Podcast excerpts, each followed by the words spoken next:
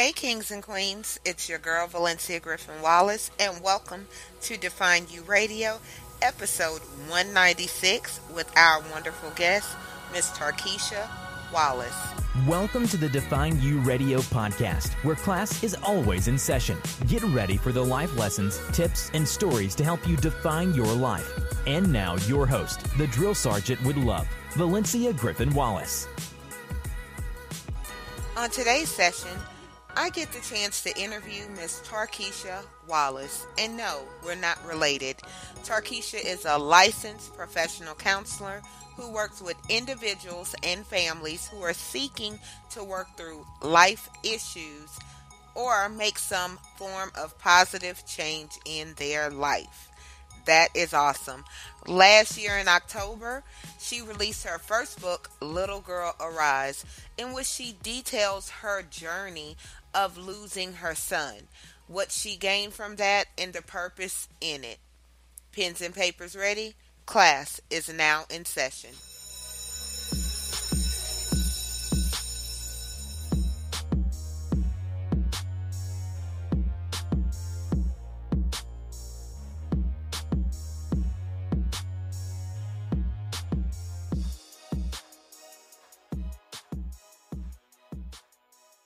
Thanks so much for tuning in to Define U Radio. I'm your host, Valencia Griffin Wallace.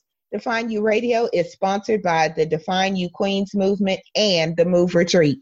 To find out more, visit valenciagwallace.com. In today's session, we will be interviewing Miss Tarkisha Wallace. And no, I know what you guys are thinking, but we're not related. no. She is a licensed professional counselor and the author of Little Girl Arise. She works with others that are ready to work through life issues or make positive changes in their lives. So, with that being said, pens and papers ready, classes now in session. Welcome, Miss Tarkisha, to the show. Thank you, Miss Valencia. I appreciate you having me.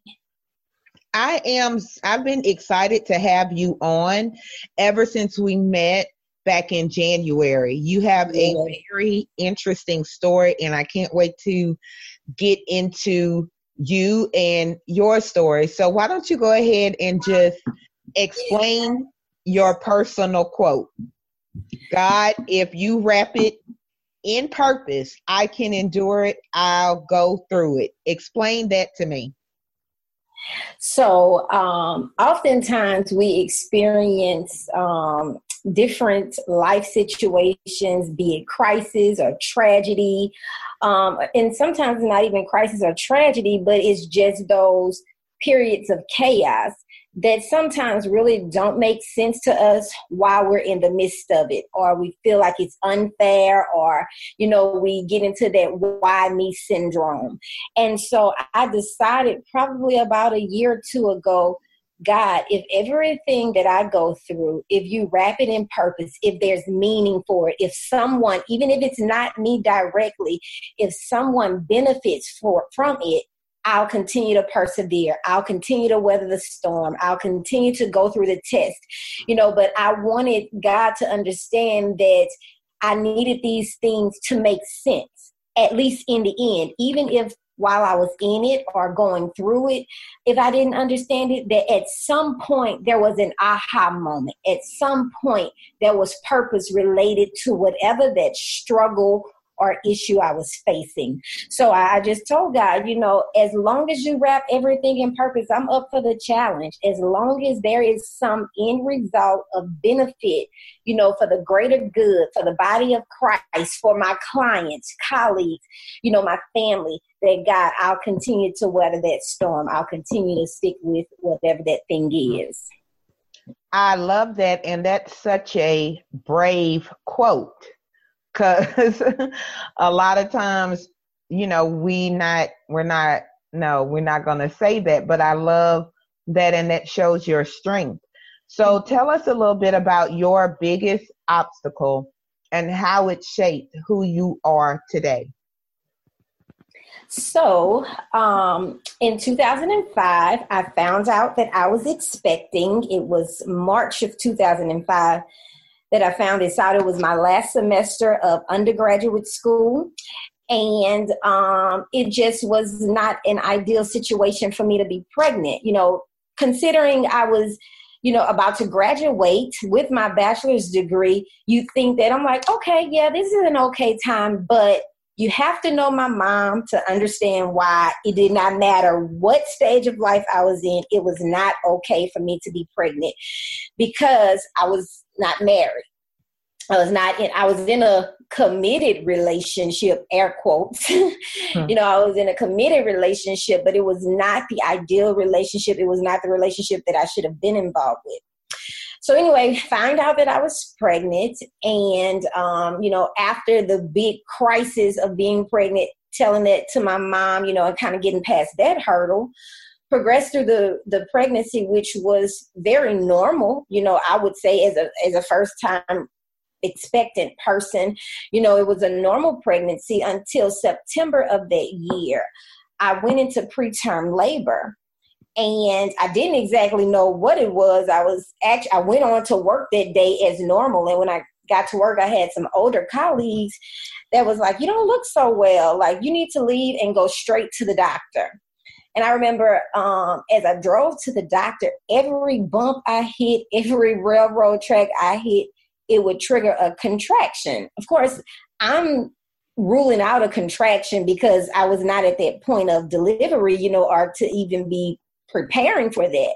So I'm ruling out contraction. I'm just thinking, I don't know, stress. I'm, I wasn't exactly sure of what it, you know, what it was.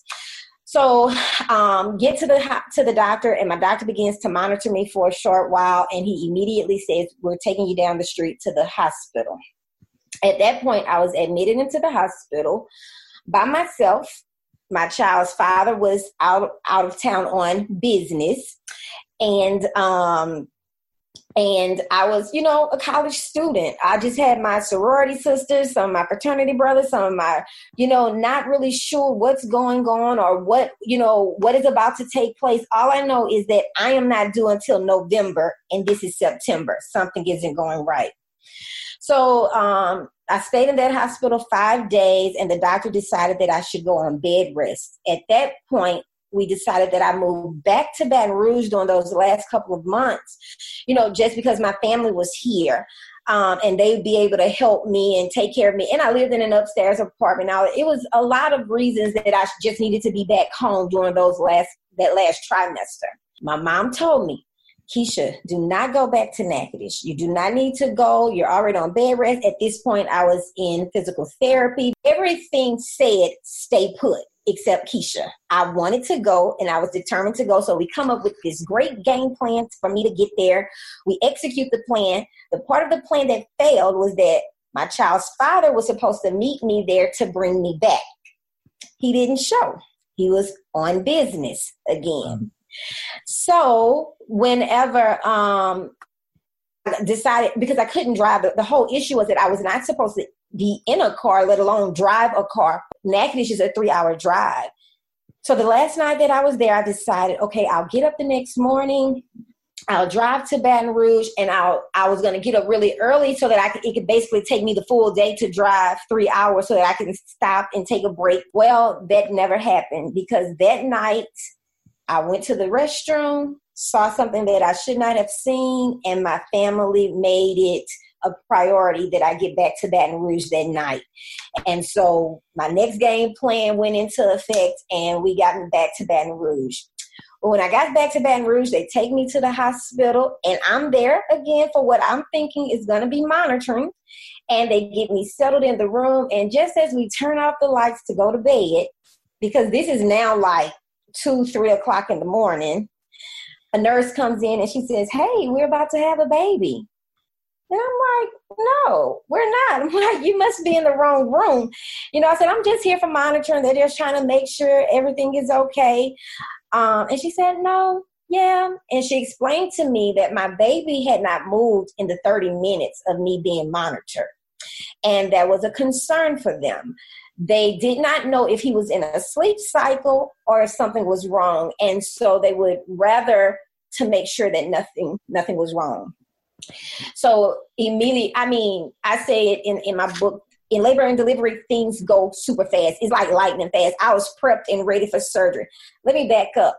You know, my very rigid mother, when we mm. got back to Baton Rouge, she wasn't a part of the pick me up and get me to the hospital plan.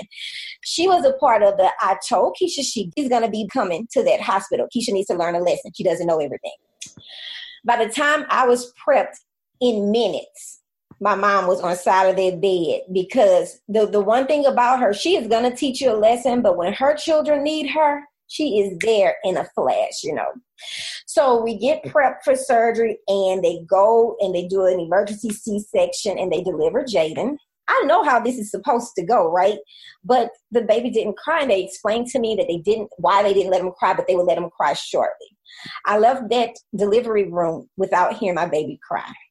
Hmm went to delivery, came out to recovery. I mean, out of recovery later, I woke up to surgeons and specialists in my room. And they were explaining to me that something went wrong with my baby and that he was basically on life support and asking if I wanted to take him off. And I'm very dazed and, you know, still not clear because I'm, you know, recently delivered a baby unexpectedly you know and so my thinking wasn't really on but i do recall i will never forget i told them do not take my baby off that ventilator. God is going to heal my baby. Five days later my baby died. And it was a decision that i had to make of taking him off the ventilator. The part of his brain that told him to breathe and move on his own had been impacted. They, the, the way that the specialist described it, it's like he had an aneurysm, a blood vessel that should not have been there had erupted. At now, at this point, I was 23 years old. Who goes through this? Who hmm. experiences this? And, and I am not the only person that had lost a child, but I felt like with my magnitude of faith, my relationship with God, and I had done everything right. Although I had done things out of order, I repented. I've done everything right. My baby did not live.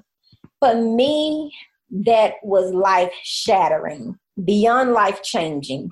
It was life shattering because I did not know how to pick up the pieces after that. After losing something, this gift that I carried, you know, finally unwrapped it and never got to enjoy it. You know, when I did get to see it, it was in a incubator, you know, connected to tubes and things that you, you could barely touch it. He was so limited. And you know, who wants to sit and watch all December long? You sit and you watch a Christmas gift under the tree. And you finally get to unwrap it on Christmas and then it's broke. Or it's hmm. not usable who wants to to and so that's how i felt as a mother who didn't get to bring her baby home. I did not get to take my gift that i carried. So that that was my life's tragedy my life's roadblock crash. It was what i felt like was stopping me from everything that i wanted in life. But i finally learned years later that it was the thing that was setting me up for greater in my life. Hmm. That is an amazing story. And as a mother, I couldn't picture that part. How long um, did it take you to, I guess, like come back to this is really happening? You know? I you know, as a counselor, I wasn't as I guess understanding then as I am now, but I definitely stayed stuck in denial in those stages of grief. I stayed stuck in denial for a very long time. And I would say I was in the denial of part of telling people I was finally okay, but I wasn't okay. So it was my, I guess, the expression of my loss. It did not come out, you know, as I was always depressed or I was always sad, but I become very angry. And anyone that I considered safe to be mean to, I mm. was. And they would just be my target. It would just be a nasty attitude. It would just be a sharp tongue, you know, or whatever I say. Or you can be talking to me, but it's like no one is speaking. I would ignore you, could be looking right at you. Or, you know, just it really turned to bitterness and angry. And nine years following my son's death is when I finally went and I sat down and I started to talk to someone because I was in a relationship and it started out very, very promising and it quickly plummeted. Like it just fell apart almost without any real reason. But the guy, he told me, You are mean and hmm. nobody is going to stick around if you're so mean. Like, why are you so mean? And I did not even, you know, associate it with my son because soon after he died, immediately after I went back to school, to um, just because I needed a distraction. But I needed a distraction, so I decided to enroll in graduate school. And it's a part of our graduate program. You can take advantage of the free counseling services on campus. And so I decided to go to counseling. But my counseling quickly shifted from talking about the loss of my son to talking about his dad because his dad and death, but then he wanted to come back. And so immediately my counseling shifted to all things about him. Mm. Out or really addressing and unfolding those things. So anyway, um, in nine years later, I decided to go to counseling, which was 2013, and that's where I really started the work. So I will say I held on to him in the form of angry anger, being angry that he was gone for nine years before I truly began to release him. So, how did your relationship with your mom and the father change immediately afterwards? So, after we got over the hurdle or the shocker of I'm pregnant, and she was fine. It was an, an immediate um, shock, like my first child. This is not supposed to happen. In the church, we knew the we knew order. We knew what was supposed to happen and what was not supposed to happen. I made this vow to God that I would not break my virginity prior to being married. You know, but after we got we kind of got over that that there was truly a baby in there because she was like, don't tell anybody. You know, wait till you go to the doctor. Just don't say anything. You know, let's make sure this is real. Um, we were okay. But I will say there was a period of being angry with my mom following my son's death.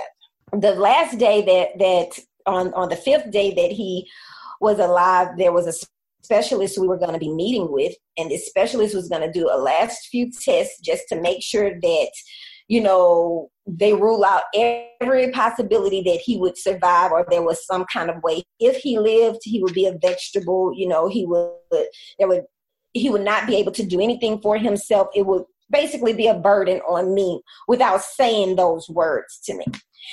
And so that day they wanted me to make a decision. And so I, I kind of was still in my mind, I kept saying God needs seven days. This was day five. I'm like, God needs seven days. That was stuck in my head. Well, my mom went home because I was supposed to be discharged that night as well. She went home to prepare the house and she called me back that evening, um, that afternoon, and she asked me, had I made a decision? And I told her, no. You know, I told y'all, God needs seven days. You know, what decision are you expecting me to make? My mom told me, Keisha, it's time. She said, send Jaden back to God the way God sent him to you. She said, You hmm. have a beautiful baby. So I felt like in my mind, my mom should have had that same level of faith of God needed seven days. That's what I thought.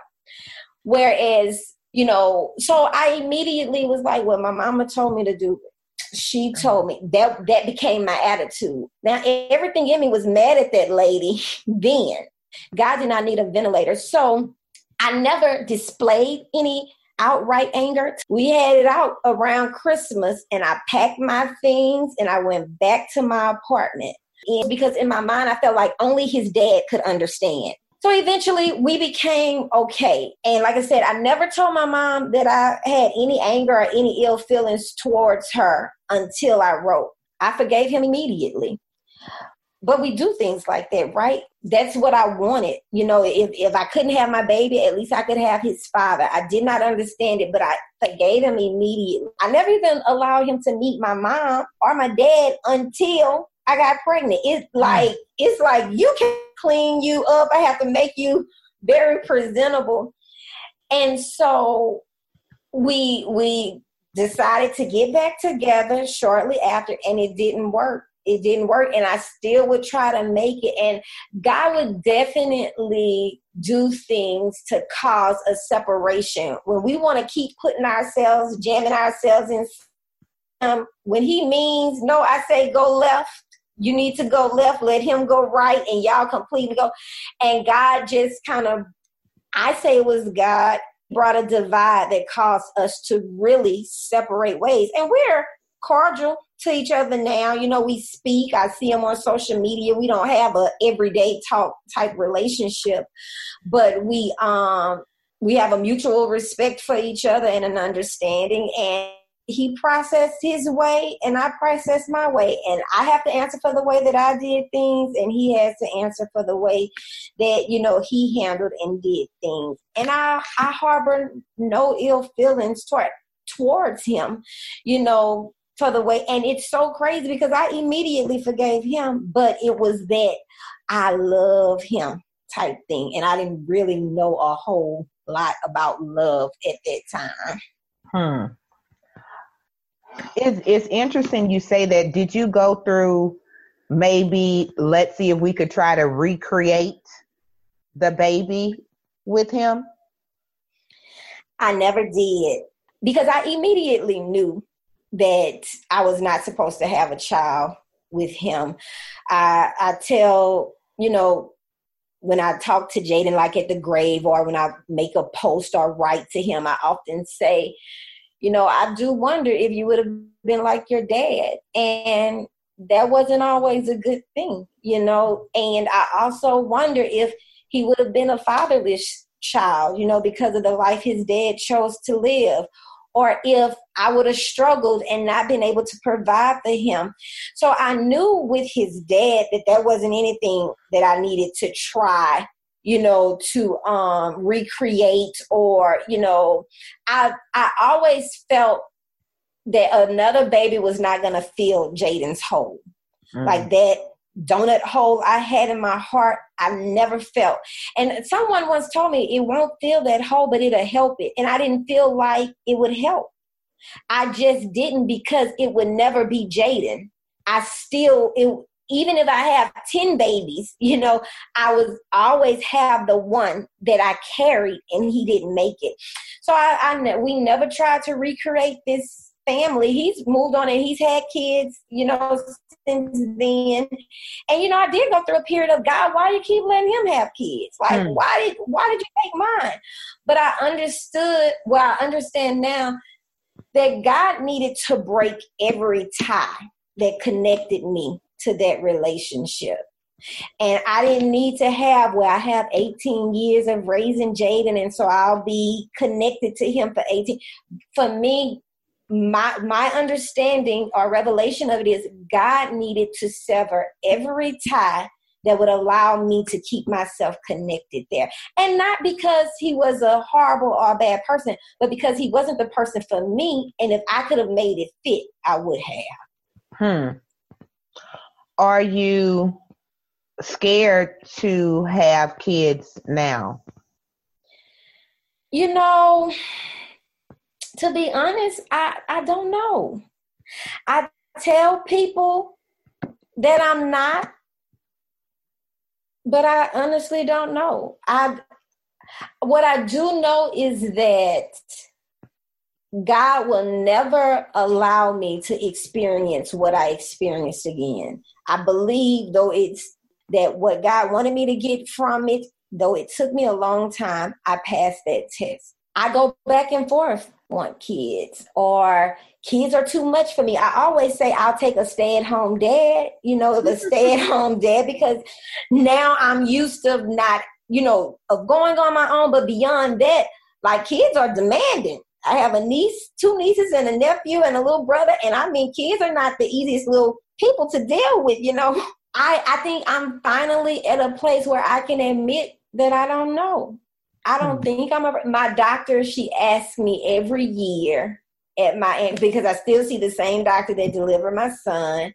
She she tells me she said you know considering your risk and considering your age, you know it's time to start thinking about it. It's time to start thinking, and you know I'm supposed to see my doctor at the beginning of the year, and I have refused to make my appointment. There could be a bit of anxiety there, but then I also that I want to do it in order this time. Right. That I I I truly desire not just because it's the standard or because that's what society or the church says, but because my heart's desire is to do it in order so that I eliminate any chances of saying, Keisha, you did anything wrong this time.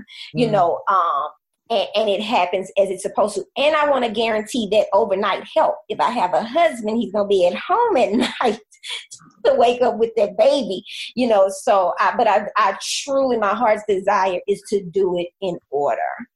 Um, so, and I, I, I say I want kids, but it, there's always that end of the conversation that I say, but you know, I'm at risk you know when i've talked about it before i tell people i'm getting older and i remember god clearly telling me one time sarah was 90 when hmm. she had kids you know so when when god is ready his timing is right it'll happen i suppose i know um having my son early and being a single mom with him, I know that put a fear in me that I didn't want to be a single parent again. So I said immediately I didn't want to have any more kids.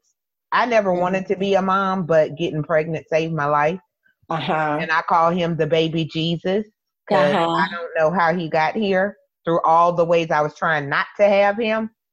But it was to slow me down and um it's it's crazy but that being a single mom at a young age with him put a fear in me that I didn't want to have any more kids. I didn't care if I got married or whatever else because you know what if he leaves you know because I've seen it mm-hmm, and mm-hmm. I was mm-hmm. like and he to this day he's still an only child now I do desire to be a parent again Mm-hmm. Uh, and me and my husband have discussed, you know, maybe adopting, but just like not right now. so we shall see. So, in your darkest moments um, that you go through in life, including that one and including anything that has happened, what keeps you motivated? What keeps you going? I have always been told that someone else needs me. And so I think my overcoming, my pushing through on the next person. And I mean that if they can see me push through it, if I can get through it, that someone else can. There is nothing special about me. There's nothing magical about me that makes life easier or life situations easy. I I say things that I mean that I'm probably not supposed to say at times. You know, um, I have no easier path than anyone else. You know, God hasn't given me a pass in my current situations just because I went through so much so that some other person can see, oh, Tarkisha can be a pushover, you know, who can be too nice. If she can push through, if she can persevere, she has a story and she's not afraid to share it and she's not afraid to grab and I can do the same thing. So the the desire to see someone else overcomes pushes me and also the knowing that God has purpose wrapped in everything that I experience, that God has a true meaning, a plan, you know, for everything that I experience. He's not allowing me to uh, go through these things. You know, we, we hear it often that even when the enemy brings an attack, he has to get permission from God. You know, he can't just say, boom, I'm going to launch this attack against Tarkisha. He has to get permission, and God equips me to face whatever that thing is because he is I, I feel like further preparing me and for whatever knowing that God has equipped me for anything that I face even though I don't feel prepared even though I'm not always the strongest understanding that he's equipped me I can make it. I can push through. I can survive. So I, I, believe that knowing that God has fully equipped me, even when I don't feel like it, and knowing that someone else's life needs my life helps me to push and persevere through. Good answer. Now, a lot of women go through pain, but a lot of them don't choose to write. So, what inspired you to write your story? Actually, it's very, I don't know the correct word, but I never thought I would write. I was, it was December um, 3rd of 2017. Our bishop was visiting our church and he was preaching and he came from um, mark chapter 5 and if you know the whole story in mark chapter 5 that's when jesus was on his way to jairus's you know as the but he read the whole like he read the whole mark chapter 5 basically. And when he got to the end to verse 41 he read you know that jesus took the little girl's hand and said little girl i say to you arise.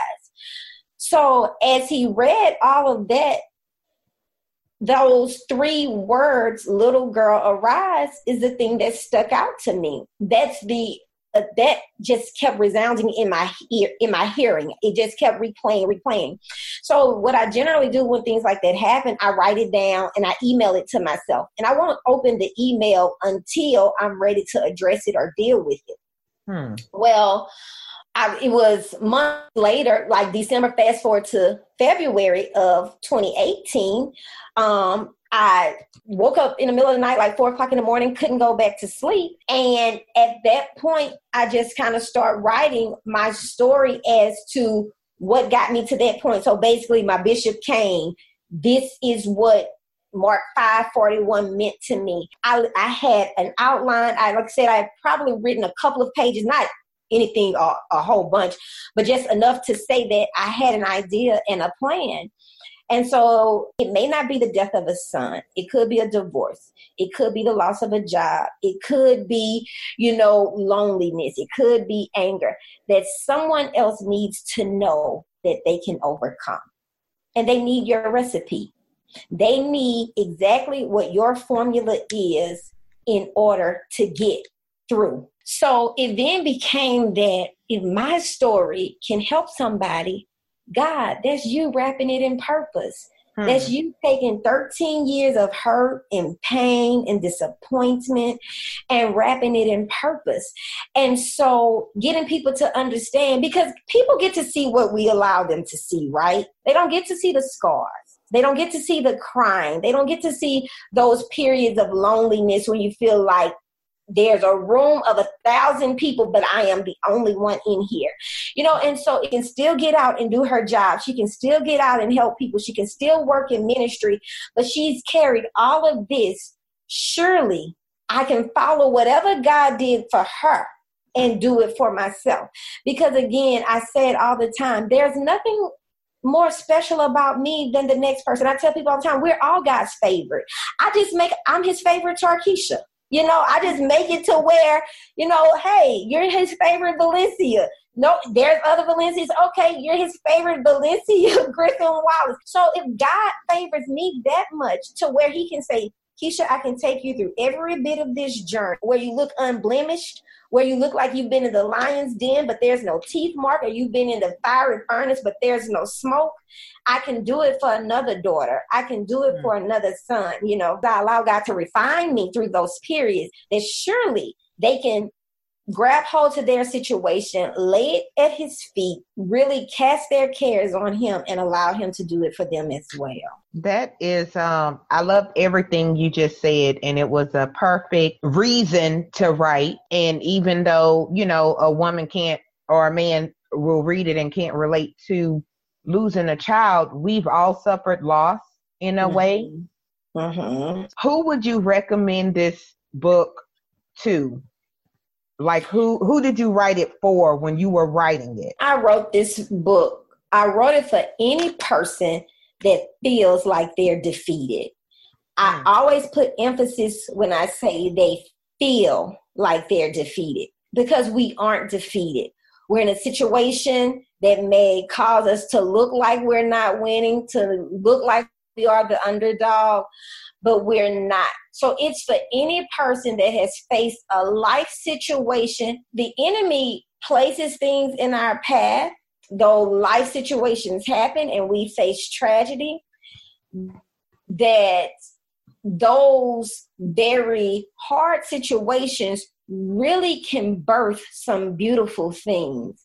They can birth some businesses, they can birth they can birth relationships and situations. Girl Arise is for any person that feels like that I had no purpose, there was nothing more for me. I was going to school, I was forming a career, but I wasn't fully happy. Like now in my life, I am happy. So it's for that person that says, you know what? There was something that hurt me 10 years ago, five years ago, 20 years ago, and I'm stuck in that place. Hmm. Anything that caused you to feel defeated. I tell guys all the time, if you want, if you press and you want me to just write a version that says little boy arise, I'll do that because this just came from the scripture. If you can get past the little girl arise, then you know, um, it it it can help everybody. The the little the connotation of the little girl for me is that it's that little girl that's stuck on the inside. That little girl inside of me that was stuck when Jaden died. Like mm. I got older, I matured in some areas, but purpose was stuck you know it was mm. it was just stifled down and so it's me the current me speaking to that little girl that neglected purpose that abandoned purpose that said forget it. It's me speaking to her. It's time to rise up. It's time to forgive. It's time to eliminate distractions. It's time to set a plan. It's time to understand that you are purpose. It's time for you to speak up you know and so I tell people all the time that you can get, it's not a little girl being demeaning or trying to devalue where you are, but it's that, it's the figurative little girl. It's the right. little girl that was so hurt, bruised, and battered that she stayed in that place. And as she grew up, purpose stayed where mm. it was and it never progressed to where it's supposed to be. That's a word right there. Speaking of words, uh, what how would you describe yourself in one word? You only um, get one. okay. Determined. Mm. determined. And why is that your one word? Because in spite of it all god is going to do something great in my life, and I am determined to see it through. I am I am determined. I don't care how many closed doors I have to face, how many periods of depression or anger or upset, how many lonely moments. I'm determined to press through and see. You know, there's that song, I will see the goodness of the Lord. Like while I'm living, I, I want my mansion in heaven, but I want all things great. And I'm not just talking about material things, but the things that He has for me, you know, in the kingdom of God, in the in ministry, in career, in business. Like I'm determined that every setback has a comeback. Mm. That every down moment has an up to it, you know. So yeah, determined. Okay. So if I ask the three closest people to you, how would they describe you in one word? Probably, probably giving. I would definitely say that many people around me will describe me as giving. I don't know how many people would say that about me. I think I'm a giving person, but I think most people would they use the term drill sergeant uh-huh. to describe me. Um, I've seen some of the birthday posts today on Facebook, and a couple of the people that know me use the term drill sergeant, but I'm gonna deal with them later. Yeah. So, so, do you plan to write another book? Have you started, or you're just waiting? Well, I do have plans to write. I tell God all the time, I absolutely love what I do, love my job and all that. But it was a task to write, have my private practice, and work my full time job. I have actually, since um, seeing you in January, I've released a journal. And so, of course, a journal is not as much writing as a book. But I do believe God has given me two more projects. Um, he gave me one as I was wrapping up Little Girl Arise, and I've just kind of jotted things down about it.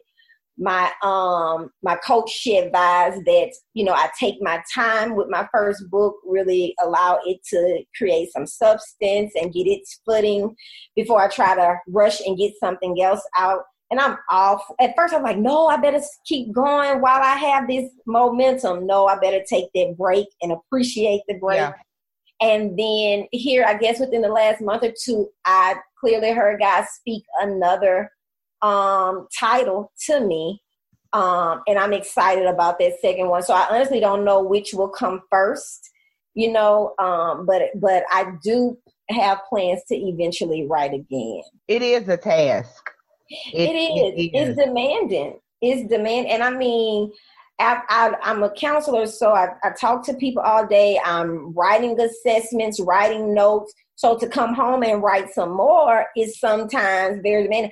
I mean, I remember I took my nails off. I, stopped, I started getting my nails, you know, just a natural length. I was like, to yeah. get that in shape, you know, to make so that I was more efficient. I told God, you know, can you give me a typer this time? you know, somebody I can dictate. The first time is a funny story. First time I asked God for a ghostwriter.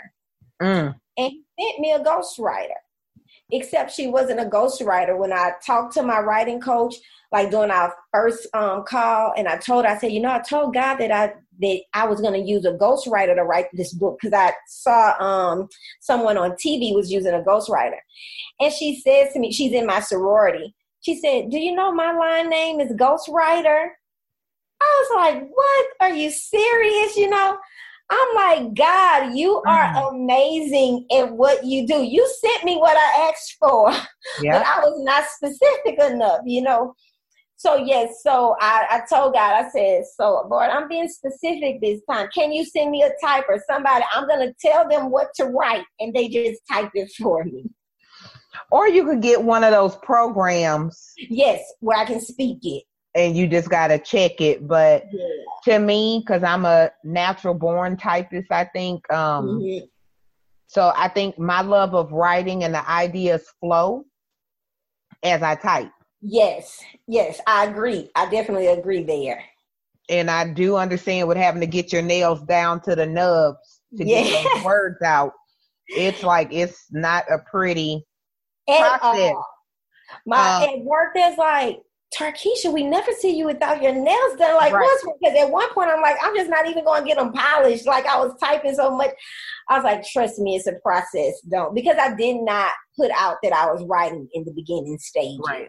I, you know, I kind of, I, God actually told me to keep it to myself, and I was obedient, you know, and so it helped me get my project completed with you being a a counselor, do you feel like it helped you write? I do. Okay. I do. It it helped me because I'm a natural talker. I, I used to get in trouble all through school because I talked too much. Um, it was uh, an adjustment shifting as a counselor to talk I mean, to not talk as much more than my clients. Right. Um, so writing was allowed me to get it all out uninterrupted. I did not have to hear myself say it. I didn't have to repeat myself 10 times. Um, and then to even be able to think about delivering it in a way that other people will receive it. Because after working with so many different types of people who had different um, presenting issues or concerns, I had a better understanding of how to deliver it so that I wasn't offensive or mm. belittling or, you know, where I didn't become defensive or too preachy or too repetitive to them either. But I could really kind of, I, I remember my writing coach told me, write like you were sitting talking to your friend. And I have lots of friends from college who call me and they're like, girl, it's like sitting here talking to you, like reading this book. and these are people who were with me during this time.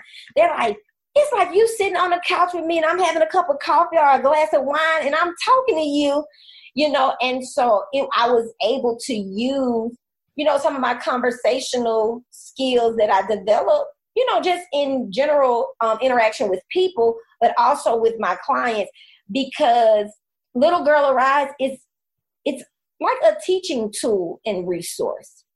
And so I wanted people to understand the concepts and not being in a judgmental way, but in a way of how this will help you if you choose to use it. Because at the end, I, I said in the book, some people who read this book are not going to be ready.